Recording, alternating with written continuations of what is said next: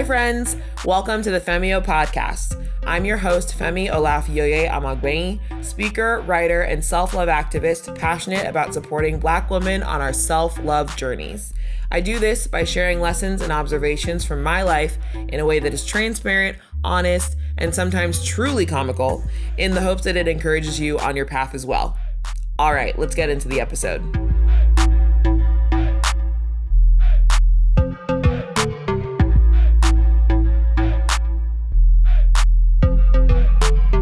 Hi friends, welcome to another episode of the Femiio Podcast. I'm your host, Femi Olafiyoye Amagbegni, and long time no talk, huh? Yeah, it's been a bit. I have had to miss a couple of installments of the Femiio Podcast. Don't worry, you're getting all 12 episodes. Like, we're not shortchanging you here.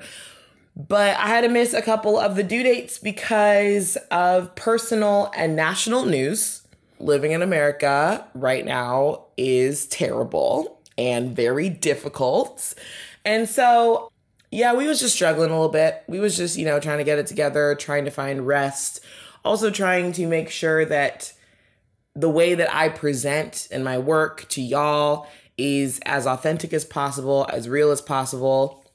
And so we're in the process. We're always in process. This is part of the process of learning yourself and loving yourself, is figuring out who you are, how you want to share it, how you want to love people, how you want to work in your life, like all of these things. So that's what we've been doing. But here we are. We're back for this next episode. And for this one, I wanted to talk about something fun and light. We're doing a little bit of an escapism moment here. And also something that I could talk about in my fucking sleep, because it is foundational to my person. And what are we discussing today? The OC. We're going to talk about The OC, the television show. Yep, aired from 2003 to 2007 on Fox. If you don't know, you need to ask somebody, because that shit was powerful. It's still powerful. Like, people are still discovering it, loving it. It was just a fucking good show. It was just so good. It's literally one of my favorite shows. I would even call it one of the building blocks to who I am today. And I'll explain a little bit more about that. I'll explain why we're talking about it. I also was hesitant to bring it up because, my business is all about, supporting Black women and, encouraging Black women and all that stuff. And I don't know, it was just weird. I felt like maybe it wasn't right to talk about something that was so white because The OC is a white show. There were plenty of racist moments. I think maybe I can count on one hand how many times I saw a Black person just in the scene over the course of 4 seasons. So it's a very white show. And so I was hesitant about talking about it. But ultimately, this is a podcast. Yes, it supports Black women. And also it's me sharing my story, right? Like, this is me talking about the things that I care about, the things that I have learned about myself, like all of those things. So I wanted to talk about The OC because, like I said, it's a building block. It's foundational to who I am. Like, if you want to know anything about me, watch the fucking OC. So should we start with a synopsis, or should we start with why this is so important to me? Maybe we'll start with why it's so important to me, so y'all can stick with me during the synopsis. So The OC, like I mentioned, is one of my favorite shows, is a building block to my personality because of a number of factors. So I think it's very specific to the time that it came out. So it came out, aired summer 2003. Like, they dropped the first 3 episodes, I think it was, August 2003. Then it started in the regular season in September, ran through 2007. Those are the almost exact dates that I was in high school, okay? Freshman year to senior year, that was Baby Femme. Also, I'm sure you guys know this, but in case you don't, I went to a very affluent school in Southern California called La Jolla High. You guys can know the name, right? If you can't, I'll edit it out later. Anyway, I went to La Jolla High. Again, during the years of 2003, 2007. So this was a time, I don't know if you guys remember, but this was a time, it was right before the housing crisis, the recession of 2008, right? So in the years leading up to recessions, usually, it is a time of not like booming wealth, but more like the celebration of wealth, right? So it's like, if you remember, like in the 80s, like greed is good, like that kind of energy resurfaced in those years before the recession in 2008, where it seemed like not only like with this show, The OC, but like just in ads, in like books, in like media, everywhere it was celebrating excess and opulence and living above your means, or at least pretending, you know what I mean? And so that was kind of the energy that I was surrounded by, like just in the zeitgeist, right? And then you talk about going to La Jolla High, which God bless it. God fucking bless it. It was a beautiful time. It was also insane. Like I said, affluent white neighborhood. I had friends who got BMWs for their 16th birthday. MTV actually came and filmed My Super Sweet 16 at my high school twice while I was there. And I think we're the only school that got two. I want to say that that's true. And also, it came about because MTV came to scout for Laguna Beach, actually. Like, the OC had been running, had been popular. They were like, all right, like, we need to create the real OC. And so they came to La Jolla High to scout. I remember talking to the scouts, which I'm like, that must have not been, like, that couldn't have been above board. I was like 15 years old filling out like a survey about my high school. Anyway, I don't know.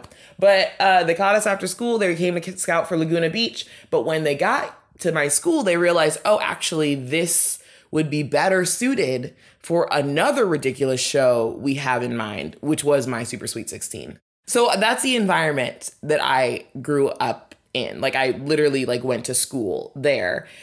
And so then you talk about like the emergence of the OC, and I feel like it was so powerful for me in particular, and even the people that I went to school with. Like, I know my friends, and I'm sure like other people who were at La Jolla High or like in affluent white neighborhoods at the time have varying degrees of relation to the OC, but we all saw ourselves a little bit reflected in it. Like, we saw on the OC, you know, Marissa Cooper, the main it girl or whatever, carrying Chanel purses to school. We saw that in real life. We saw girls on the OC wearing $200 jeans to school. We saw that in real life. Like, there was a mirroring for me personally in the OC that felt comforting. Like, it was like, okay, I'm watching these kids. And they were, I think, honestly, I think the kids in the OC were a year above us. They graduated 2006 and obviously 2007. So it was just a little bit, it was like close enough and far enough away, right? Like, that's the connection there.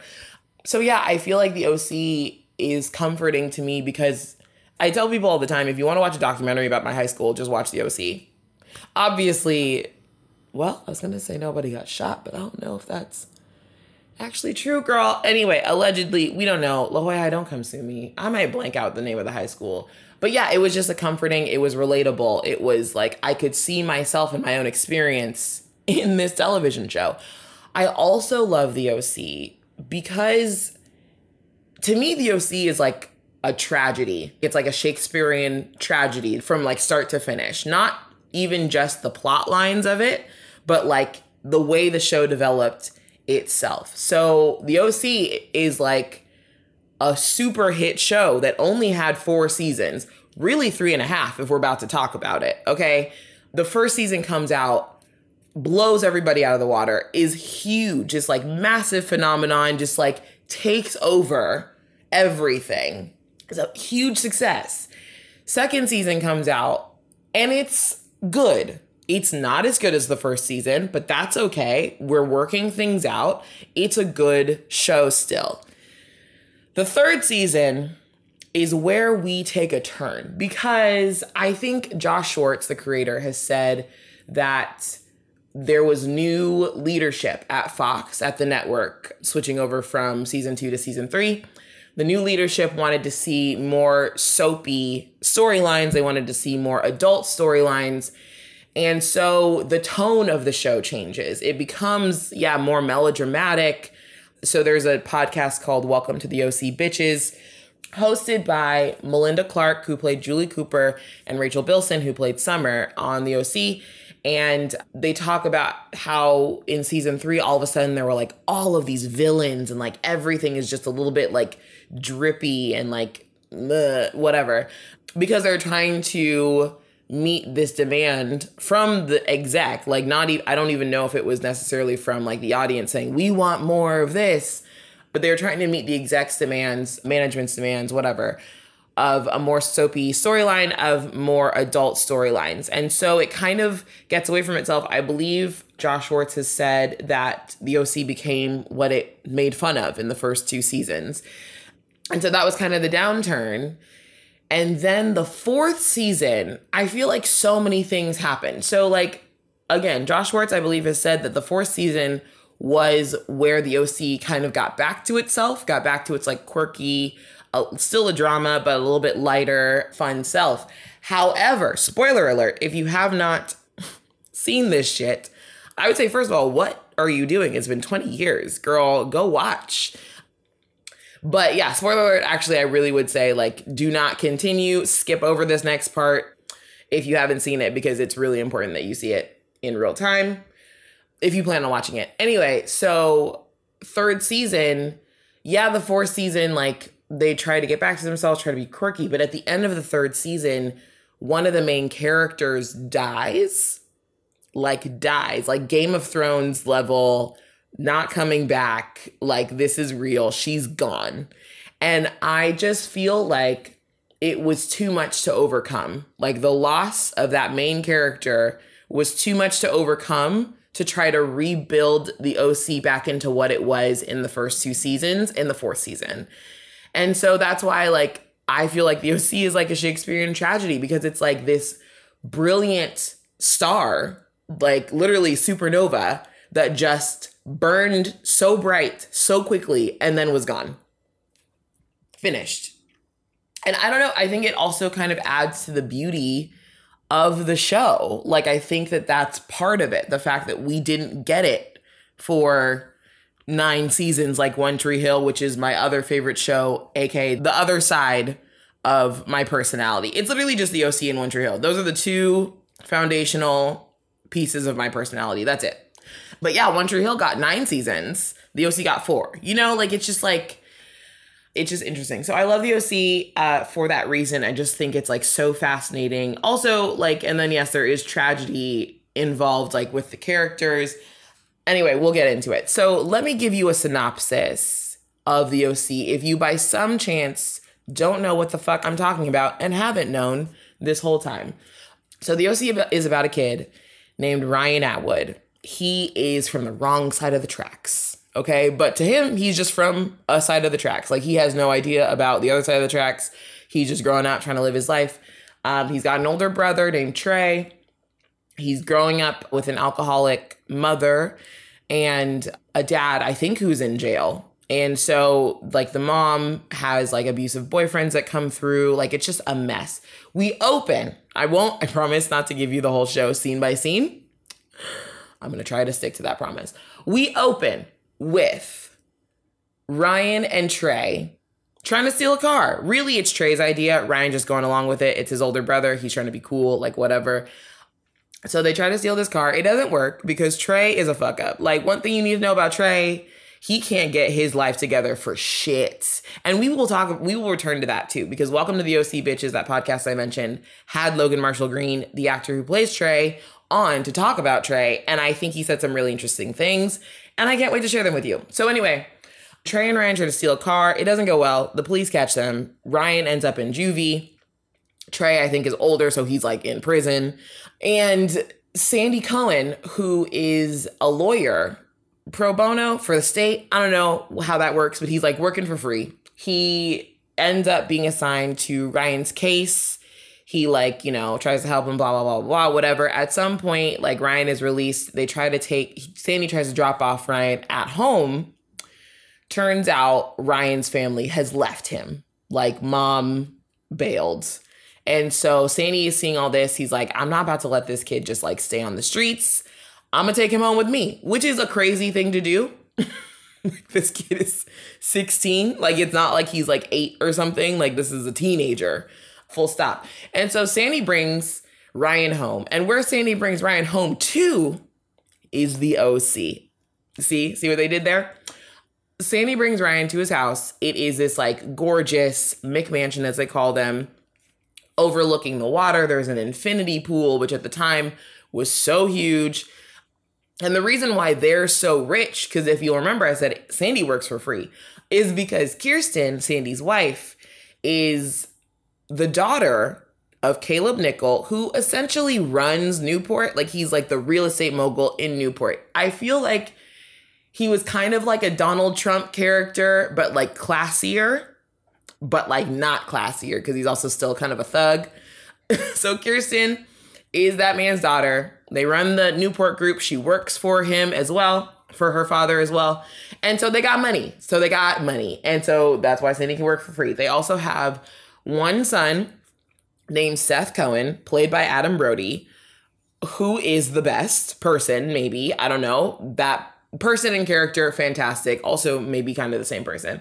So Seth Cohen, we're supposed to believe, is a nerd and is unattractive and doesn't get girls and doesn't have friends or whatever. We are supposed to believe that about this man. But what the problem is that they hired Adam Brody to play, who is the most...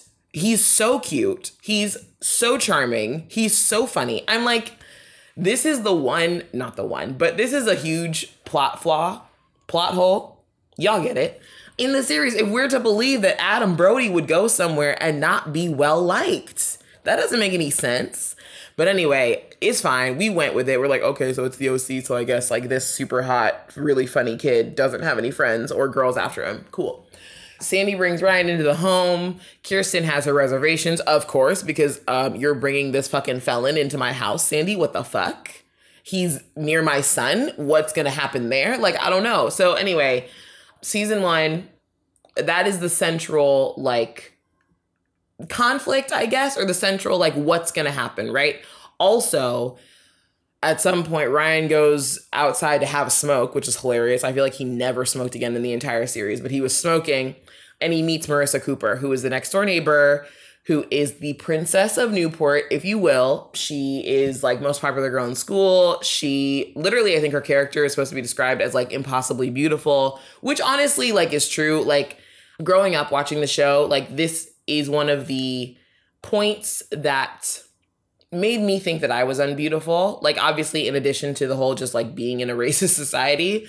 But, you know, when I say, like, oh, all my favorite movies, all my favorite television shows, like, did not feature a woman that looked like me, but rather, like, highlighted women who looked opposite from me and said, that is the most beautiful person. That's who you need to look like if you want to be worthy, if you want to be beautiful, if you want to be seen, any of those things. So Marissa Cooper, played by Misha Barton, was that person. I was obsessed with her. I wanted to be, oh, my God, I wanted to look like her so fucking bad. And it was just not in my body. Like, it just wasn't. And now I'm quite grateful for what I look like. I'm quite grateful for my body. The way that it shows up is different. It's nice. It's cute. But at the time, you know, that was it. That's who you wanted to look like. And that happened for a lot of people. Like, she became the it girl for like everyone. For a while, like she was like a muse for Marc Jacobs. She had like a sponsorship or something from Chanel.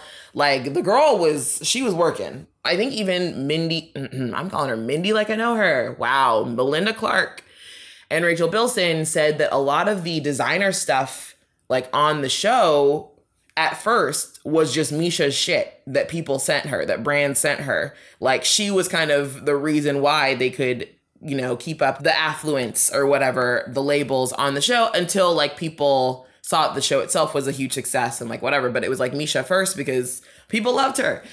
So anyway, Ryan comes out for a smoke, meets Marissa Cooper, and that becomes like, it's like instant chemistry, instant electricity. They have a thing, which is also interesting, like in their relationship, because I'm like, I think maybe they would be the definition of star-crossed lovers. But it was never, like, right. I don't think that even me as a super fan of the show, I don't root for Ryan and Marissa to, like, be together. And that's me talking it as an adult. Obviously, as a child, I was like, they're in love. They need to get married and have children and be together forever. That's what I felt when I was 14. And that's fine, because I was 14. My brain wasn't fully developed yet.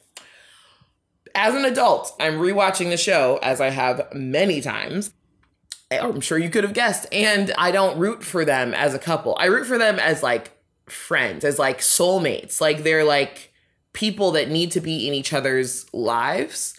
And her loss, like, it makes sense to me why it was destabilizing for Ryan. Like, you know, like, it was just, like, all these things wrapped up. But, of course, like, when you're teenagers, as they were in the show, you're not really assessing, like, oh, like, this is the kind of relationship that's, like, somewhere between, like, friends and lovers and, like, soulmate connection and, like, all that stuff. You're not assessing that. You're just like, hey, they're hot. They're attracted to me. I'm attracted to them. Like, let's be together. And so they had their little on and off. They're, like, our little on and off team throughout the series until she passed away.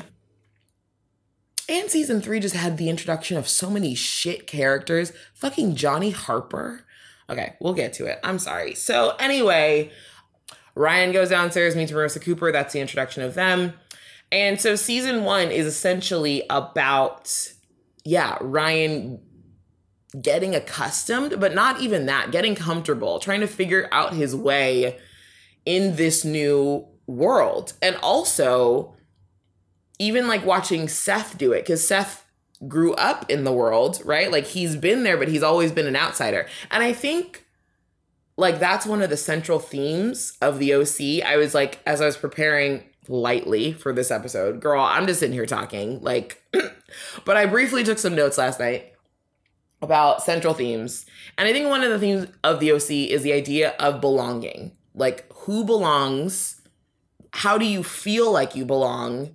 And the phenomenon of belonging when you don't feel like you fit. So first we see, like, Ryan, right? It's like he's picked up from the wrong side of the tracks, dropped into this world of affluence and opulence, and he doesn't feel like he belongs, right? He's dropped into this family where he doesn't feel like he belongs. But I also love, like, some of the things. I feel like they played a lot with, like, hair color in the OC. I don't know. Like, maybe that's just me reading into things, but I absolutely love the fact that, and it was, again, it's all white people, so we're just dealing with blondes and brunettes, but I absolutely love the fact that, like, Sandy Cohen is brunette, Kirsten is blonde, their son Seth is brunette, and Ryan is blonde. And so, like, the addition of Ryan into their family, like, was kind of a completion. Like, it was like, no, this is your son. And also it's cute because, like, Ryan's blonde hair corresponds to Kirsten's blonde hair. And arguably, like, they were the ones with the initially most strained relationship, right? Like, Kirsten didn't want him in the house. And by the end of season 1, like, she's, like, sobbing because he has to leave. Well, we can talk about it later. But, like, you know, like, I think it was really beautiful to even use that tiny little detail to show, like, this kid belongs here, right? We're dealing with, like, Ryan trying to figure out his own sense of belonging in this new space, given his history and past and who he is. Then there's Seth, who, like I said, has grown up in this space, never felt like he belonged, has been an outsider the whole time, has been ostracized, has been bullied, has been forgotten, has been unseen. Then we have Marissa, who also grew up in this world and also seems to belong. Like, she's, like, again, the it girl. She's the most popular girl in school. She's social chair. She's all of these things, but within herself has never felt like she fits there. And honestly, later in season 3, she mentioned something about how, you know, I think somebody she was talking to said that that everyone has a purpose. Everyone has, like, something to do or whatever. And Marissa, like, very sadly and, like, kind of offhandedly is just like, I don't know, like, maybe not. Like, maybe some people just get lost. Girl. Like, Miss Marissa, I think, always had, like that hollowness of, like, I don't really know who I am. I have all of these outside external accolades to tell me who I am. I'm beautiful. I'm rich. I'm wearing the best clothes, like, whatever. But I don't feel like I know who I am or where I fit. I don't know. I just think that that's, like, a really beautiful, it's just really interesting the way that they explored the theme of belonging, like, through these characters. We continue because I'm trying to get through the synopsis. So season 1, again, Ryan is there. He's making friends with Seth. He brings Seth into, you know, kind of the popular group because, like, Marissa's best friend, Summer, is initially attracted to Ryan, so she invites him to parties and, like, whatever. And that's how Seth comes along, like, whatever. So Ryan becomes Seth's brother and also is the reason why Seth begins to have friends and even gets a girlfriend. Like, he and Summer work out, and that's cute. And so then, but then at the end of season one, it's a problem because Ryan and Marissa had broken up because of some crazy person named Oliver, which is hilarious. Like, I could have a whole podcast episode on Oliver alone. One of the best characters in the whole show, but also infuriating. Ryan and Marissa break up. Just at that moment, Ryan's old flame from Chino, where he's from, which they pretend is like Timbuktu, bitch. They pretend Chino is just so far away and so ugly. Why would anybody want to go there? It is a shadowy place in The Lion King, the elephant graveyard of Southern California. So Teresa, Ryan's little boo thing from Chino, comes back or whatever. They have their little fling because Ryan's rebounding from Marissa. And then she gets pregnant. And we think it's Ryan's. So at the end of season one, again, if you haven't watched the show, please go watch it. Don't listen to this shit because, like, I don't want to spoil it for you. I don't want to, you know, anyway. At the end of season one, Ryan goes back to Chino to be with Teresa and raise this baby. And so that's devastating, right? Because then it's like, okay, this man came and, like, changed everybody's lives in Newport, and now he's going, and now this poor kid has to, like, become a father, and he's trying to do the right thing, but he doesn't want to go and be with Teresa at all, and she knows, and it's a mess. And this brings me to the second theme I think that the OC explores, which is, like, the concept of destiny and fate and, like, choosing. So this idea, especially that they talked about at the end of the second episode, like, okay, the whole thing, right, is centered on, like, Ryan gets this big break. Like, what are the odds that a fucking poor kid from Chino, headed down the wrong path, headed to prison by all accounts, gets this huge break to be plucked out of the miry clay and brought into the king's house, okay? Like, he was literally, because it's Caleb Nichols' house, and Caleb Nichols is the king of Newport. He literally got the biggest break, right? And so it's this idea, like they were talking about in season one, when all this stuff is happening with Teresa. Ooh, girl, I'm gonna stop getting them confused. I know that. All this stuff with Teresa, like, Ryan's point is like, I knew it was too good to be true. This kind of stuff doesn't happen to me. My family's luck, right? Like, my family's lineage. Like, this is the generational curse that I'm under. Like, I am bound to be a young father with not enough money trying to raise my kid in the hood. So it's that idea that they explore, like, between, like, again, destiny, fate, luck, choosing, like, how these things interplay. And ultimately, season two, we come back. I think Ryan is back by the end of the first episode. It was sad. Like, Seth sailed away because Ryan was gone, effectively breaking up with Summer. Marissa's drinking again. Girl, everybody was in shambles at the end of the first season.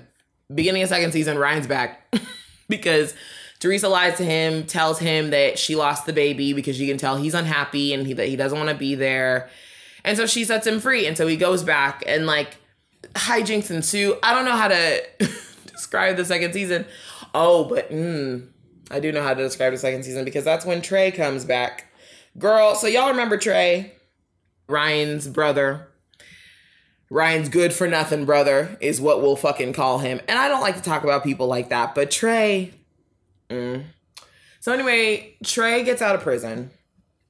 And I think it's really interesting what they did with this character as well. So what they kind of do with Trey is that they mirror everything that happened with Ryan in the first season, but it's different because it's Trey, and Trey's a different person, even though he's from the same family. God bless. So they do the same thing where, like, you know, Trey comes out of prison. He's supposed to go stay with friends. He goes to see the friend, like, Ryan and Sandy go pick him up, drop him off at where the friends are supposed to be. The friends don't answer. Nobody's home. So Ryan is the one that's like, hey, man, like, why don't you come stay with us? And let me say also, Ryan was skeptical the entire time. Ryan was like, okay, my brother's coming out of prison. I'm not really trying to have him around me and my new situation because I can't trust him. I know that motherfucker. I've been knowing him for 16 years now. I don't trust him around my shit. So let me just pick him up, drop him off where he's supposed to be, and we can be done. And everybody around Ryan is like, no, he's your brother. You should bring him in. Give him another chance. What's the worst that could happen? We have the resources. Nobody listened to Ryan. And Ryan himself starts not listening to Ryan. And Ryan gaslights himself. And it's like, okay, well, maybe it'll be okay. Trey, come on. Come with us. So they drive back to the Cohen house. Again, similarly to the first season, the way that Ryan was introduced to the Cohen house.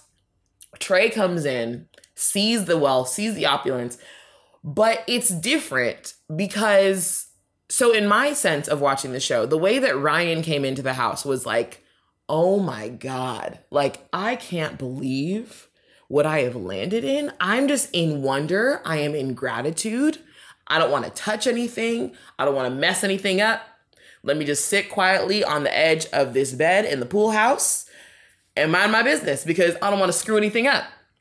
The way that Trey walks in though, like again, this is my sense of his energy, but Trey walks in, same wonder, same like magical, like opulence, like whatever. But his energy to me read a little bit more like, what can I take? Like he read a little bit more like, okay, I'm scanning the house, I'm casing it. And he doesn't ever actually steal directly from the Coens. He does worse. But you know what I mean? Like that difference in energy between Ryan and Trey and how they both got the same intro to this new world. But like one of them has this mindset of like scarcity. Well, I wouldn't even say scarcity. I mean, it is scarcity, but both of them really had a scarcity mindset. But one of them approaches it as like, again, like, what can I take? What can I, like, with greed, with, like, grubby little hands? Where the other one was, like, just open, just like, hey, I just want to be here and be cool. I don't want no problems. So I think that, like, speaks to a difference between Trey and Ryan, girl. And basically season 2 is them trying to get Trey on his feet. Trey keeps fucking up. He tries to steal something from an auction. They have to get it back. He's lying to people. He steals shit. Like he's gaslighting Ryan the whole time. Ryan is trying to say, I don't trust this man around. Marissa and Ryan got back together and Marissa's like, no, I'm gonna take care of him. Like, you'll see, like, he's cool, like blah, blah, blah. Cause Marissa thinks that Trey is like Ryan. And Ryan's trying to say, I told you, this man is not me. Like, that's somebody else. Nobody listens to Ryan. It ends with season 2. Essentially ends with Trey sexually assaulting Marissa on the beach. Girl, while Ryan is out of town, Ryan comes back after too many episodes. Honestly, the time between Trey sexually assaulting her and the time between when he gets his comeuppance and leaves is too long for me. I hate it. I'm just like, I want Ryan to find out immediately and beat his ass. It takes a long time, but Ryan eventually finds out. And goes to fuck his brother up. I don't know what was going to happen in that fight, but it was murderous. It was not like your normal, like, brotherly spat. Girl words. It was not a brotherly spat. Ryan came to fuck his shit up. And when Trey realized that, I think Trey was ready to kill Ryan. For real. Like, I do not doubt that at all. And so they're in this fight. Marissa gets there, finds a gun that is Trey's, and shoots Trey. Girl, maybe y'all have seen the SNL skit, what you say, starts to play. And that's how they end the second season. And that was crazy to me rewatching because I was like, y'all really ended it with her shooting Trey. Trey collapses, and that's it. That's where y'all ended the season. That was bold as hell. Anyway, so talking about the idea of destiny, fate, all of these things. Like Trey, when he's fucking up, like throughout the second season, I believe he said something to Ryan at one point about like, getting more of dad's bad luck, like in the lineage, like this idea again that like Ryan is blessed. Ryan got this big break, right? And Trey is somehow cursed with this bad luck more so than Ryan is. In the episode where Logan Marshall Green, the actor that plays Trey, was on the Welcome to the OC Bitches podcast, somebody asked him about Trey, like, where does Trey end up? What happens to Trey? Like, after, because basically what happens is Trey gets shot. He wakes up. He's swayed to say that Ryan shot him by Julie Cooper because she's the worst. Well, she's the villain, whatever. But then he changes his story because Marissa goes to see him and it's like, you can't do this to your brother. Like, you just can't. And so, like, he changes his story. Then he leaves town. And goes somewhere else or whatever. Then he ends up in Vegas, whatever. So Logan Marshall Green has been asked, like, what happens to Trey? What do you think? Like, where does he go?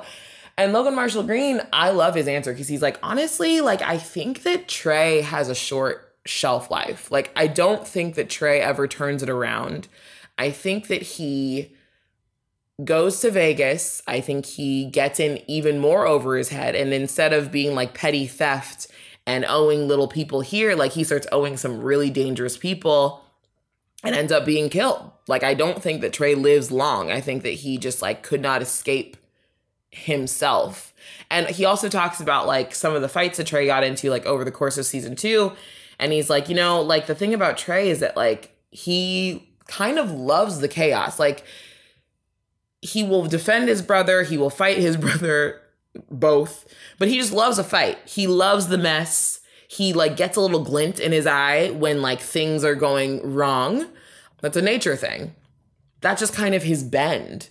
And I just feel like that's so interesting when we talk about, like, destiny and fate, because also I think Rachel Bilson in that episode mentioned, like, you know, maybe Trey was just unlucky. Maybe he just had less luck than Ryan, like, whatever. And I had a thought. I always have thoughts. And I've started recording them, like, little short snippets of podcast episodes that I feel like I need to be on because I got things to say and I think it's important. But, like, I don't really think that it's, I mean, you can say that it's luck, but, like, the way that Ryan was lucky because the Coens, like, took him in or whatever, like, the Coens were Ryan's big break, right? In my mind, Ryan was Trey's big break. Like, Trey had the exact same opportunity, essentially, that Ryan did. Like, he also got brought into the Coen household, not to stay forever, but, like, to give him a leg up, you know? Like, he also had this connection to this world through his little brother and, like, could have made different choices in order to turn shit around. And that's kind of what Logan Marshall Green said. He said he was dealt a bad hand and also didn't know how to play the cards that he had.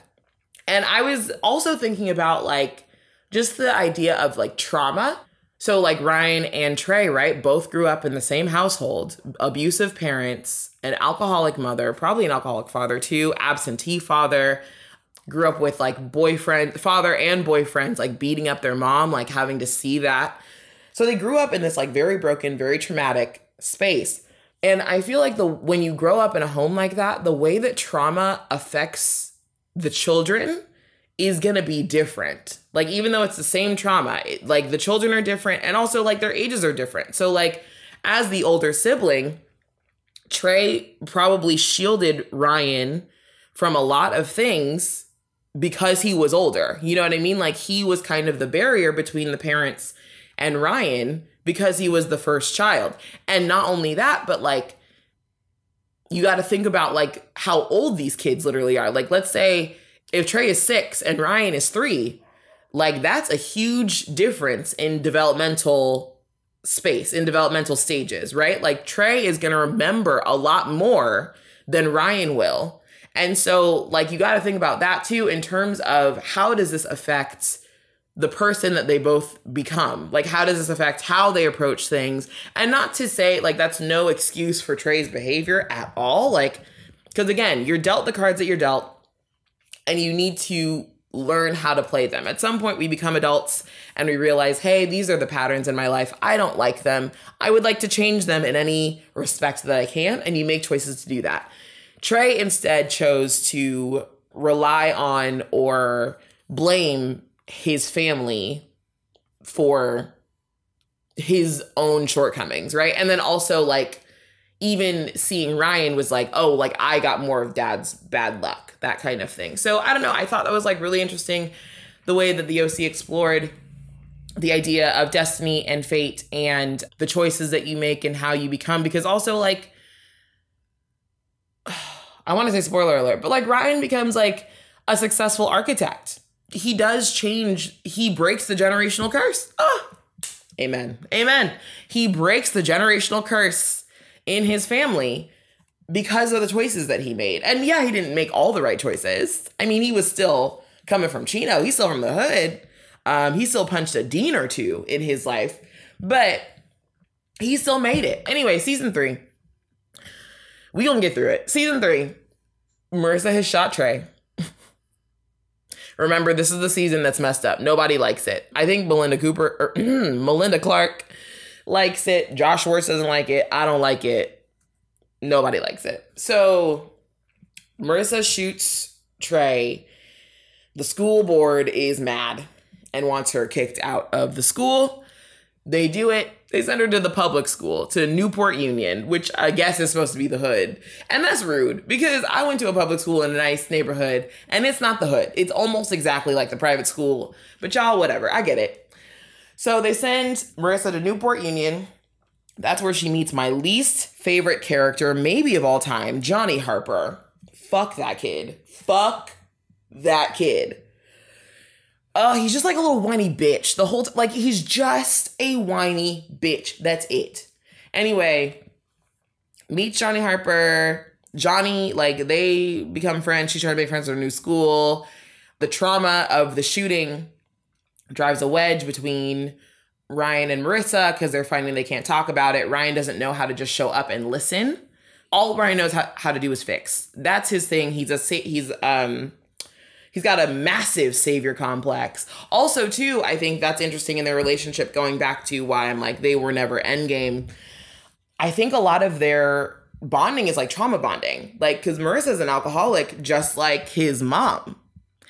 And he has to save the day for her. Like, he had to save his mom like a couple times, I'm sure, throughout his childhood. So I feel like it's like they're together, they're comfortable with each other because of the trauma that they've both been through. Anyway. So, oh yeah, Ryan has a savior complex. So he doesn't know how to just listen to Marissa.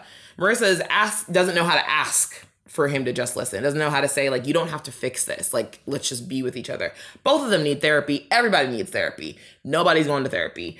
So there is a wedge driven between the two of them because they don't know how to talk to each other about this thing. It's like all falling apart, whatever. Johnny tries to slip in with his bitch ass. Falls in love with Marissa. Ryan is trying to say, hey, this kid's in love with you. Marissa's like, no, he's just my friend. Where have we heard that before? Oliver. She doesn't pay attention. She doesn't learn her lessons. It all ends with Johnny writes Marissa this note saying that he's in love with her or whatever. She tells him, like, no, I'm not in love with you. He goes and drinks a shit ton of tequila, I think. Climbs a rock, like a big cliff. Slips off of it and dies. He dies. Okay. More trauma for these poor two. Like, literally just, ooh, mess. So that drives an even bigger wedge between the two of them because Ryan was never really chill with Johnny. Marissa accuses Ryan of being glad that he's gone, which is some fucking crazy ass shit. Anyway, because of that, they end up, I think Marissa and Ryan like end up just like breaking up. Like, they just can't get through it. Marissa starts dating Volchek, who was like Johnny Harper's like surf nemesis or something. I'm telling you, like, Johnny Harper brought nothing but pain upon us all. Upon us all. Anyway, Marissa starts dating Volchek because Volchek was close enough to Johnny in like an enemy kind of way. And so they're like trying to grieve together. But Volchek is a mess and violent and crazy. And girl, Cam Gigandet, that's who played him, also known as what, James from the Twilight series? Girl, anyway. So they start dating. It's a mess. He cheats on her at her prom, which is classic. So she's like, whatever. They graduate. Everything is cool. Everything is cute. She decides that she doesn't want to go to college, even though everybody got into the best colleges. Ryan got into Berkeley. She got into Berkeley. Summer got into Brown. Seth was on some fuck shit. We don't have time to go into that. Seth was on some fuck shit. But he ends up getting into RISD, Rhode Island School of Design. And so she decides, Marissa decides, you know what, I'm going to defer college for a year. I'm going to go meet up with my dad, my terrible father, literally the worst father maybe ever in television. Well, one of them anyway, because I just thought about Dan Scott from One Tree Hill. The worst father ever. But even Dan had a redemption. Anyway, Jimmy is Marissa's father. He left her years ago because he can't handle being a dad. And so she's like, I'm going to go be with my dad on a boat in Greece, I think. I'm gonna defer college for a year. Ryan is driving her to the airport. Volchek has been drinking and is like, I need to talk to her. I need to talk to her. I gotta apologize. She's gotta accept my apology.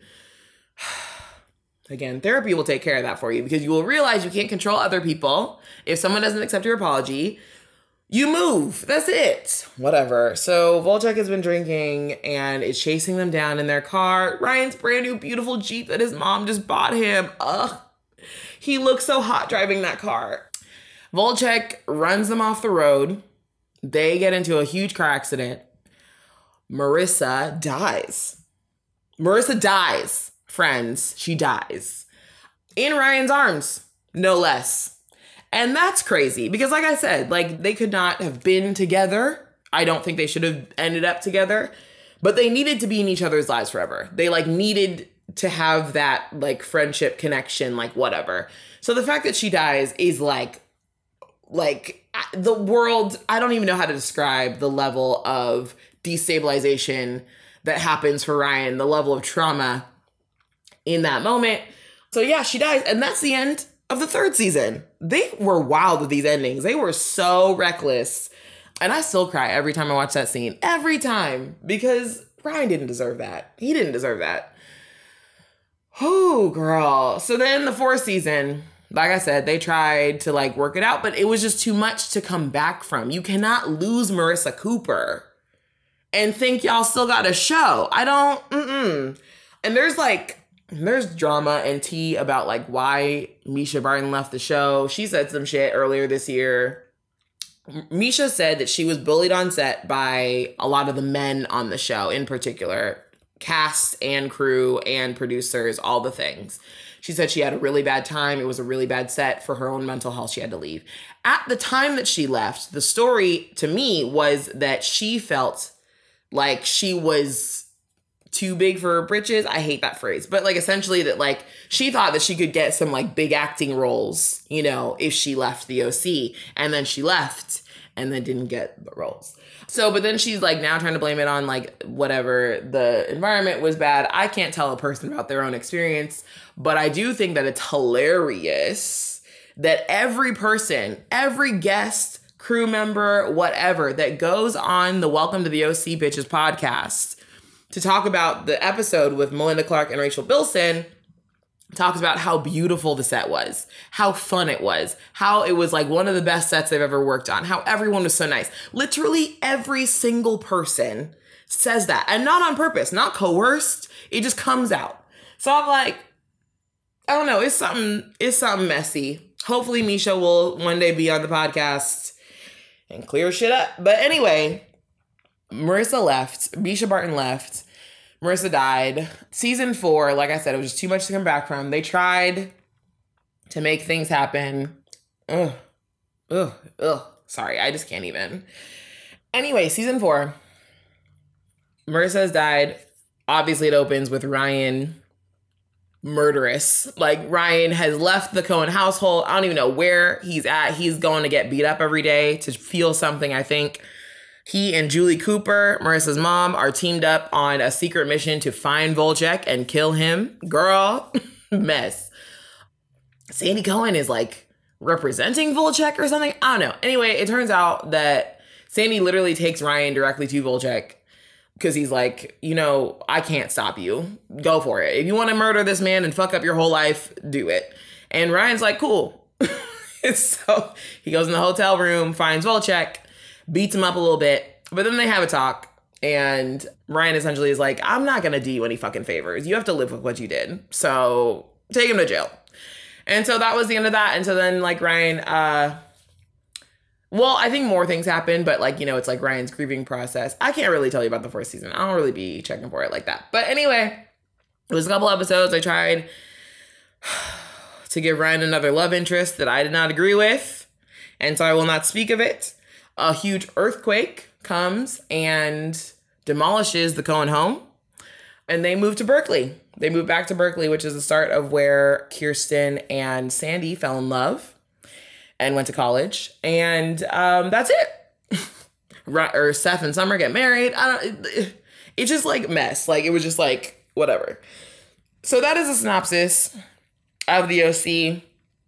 That's the whole fucking story. I'm like, I don't even know if I have other things to say. If you haven't watched the show, like, you should watch it. It's so fun. It's so cute. It's so, like, and it's such, like, a time capsule, you know? Like, it was just such a specific moment. Oh, I loved it. Anyway, girl, I've been talking for a really long time. Now I'm hot. So I'm gonna go. Thank you for listening to me rant about the OC. And I love y'all. We gonna talk again soon. Bye. Hey, thank you for listening to another episode of the Femiio Podcast. Before you go, don't forget to follow, rate, and leave a review. If you want to stay in touch, find me on Instagram and TikTok at Femiio. To support Femiio and the Femiio Podcast, you can visit paypal.me/Femiio. Talk soon.